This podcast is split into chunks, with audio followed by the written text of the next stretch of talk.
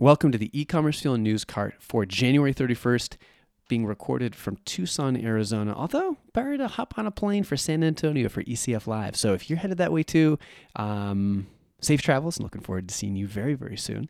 Uh, and brought to you by Klaviyo, the email marketing solution trusted by over 25,000 store owners that lets you configure, create, and deploy highly sophisticated email marketing and SMS flows to your customers to help you make more money. You can learn more about them at klaviyo.com forward slash ECF. I'm Andrew Youderian, and in the news this week, Shopify will no longer be refunding processing fees for return payments. Ooh, this was a hot topic uh, among store owners in the community uh, this week. Not a lot of happy campers. Shopify says refunds were a mistake, that it was processing for a while, even though merchants had agreed to it in their terms of service and is now correcting to align with those original terms of service. Uh, they plan on stopping refunding processing fees on returns after March 1st of this year. And this comes on the heels of PayPal doing something similar over the last 12 months. A new report out of the Trump administration, and specifically the Department of Homeland Security, says they are going to be cracking down much harder on counterfeits going forward. Uh, the report says law enforcement officials will pursue civil fines and other penalties against online counterfeit sellers. Uh, the report gives officials greater power to examine shipments in U.S. warehouses and fulfillment centers and in, is intended to shift the burden from the government to e commerce platforms for monitoring. So I don't believe it mentioned Amazon specifically, but there was uh, a, a lot of reading between the lines you could do there. And in completely unrelated news, uh, the Chinese now outnumber U.S. sellers on Amazon. A hat tip to ECF member Rex Bledsoe for putting this on my radar. Uh, new report 49% of the top 10,000 Amazon.com sellers are now based in China, versus 47% being based in the United States. And their growth has been incredibly rapid. Chinese sellers represented just 38% of top sellers a year ago.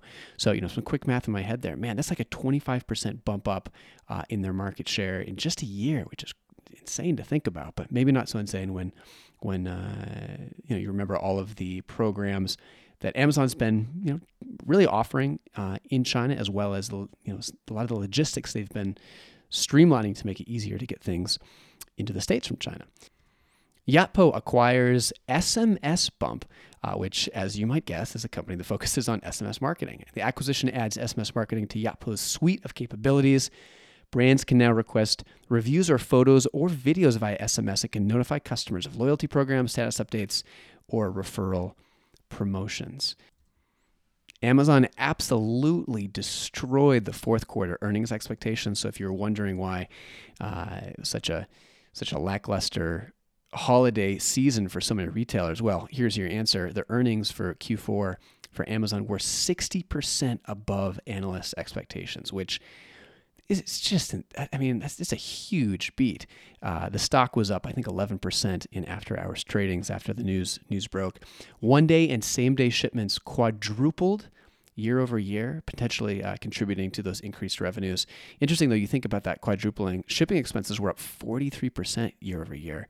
Um, it's actually isn't that bad when you think about forexing, you know, 24-hour delivery or less. Uh, the cloud business definitely helped on that front. Revenue was up 34% in that division, with total revenues across the whole company up 21%. So if you look at, you know, actually merchandise revenue, it's probably up a little less than 20% uh, if you do the math. And then finally, Casper IPO is out to raise up to 159 million. This filing comes in the midst uh, an interesting time uh, when many are reconsidering the money losing direct to consumer business model, especially on the heels uh, of WeWork uh, and their IPO implosion. They weren't direct to consumer per se, but a tech company not making a lot of money, scaling up, IPOing did not end well. Uh, projected valuation between 750 million uh, to just over a billion, depending on how they price the IPO. They usually don't price these until right before they go to market. It's just kind of how it works. Uh, and their initial S1 filing, which is the filing that they they release uh, before they uh, they actually you know get to the IPO showed net losses of 67 million dollars on 312 million in net revenues.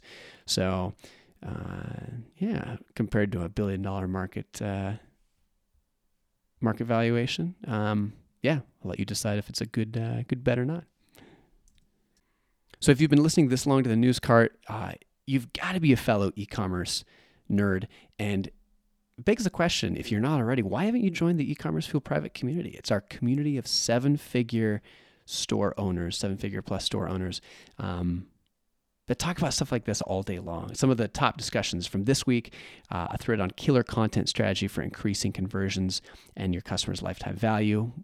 What site improvements are you implementing this year?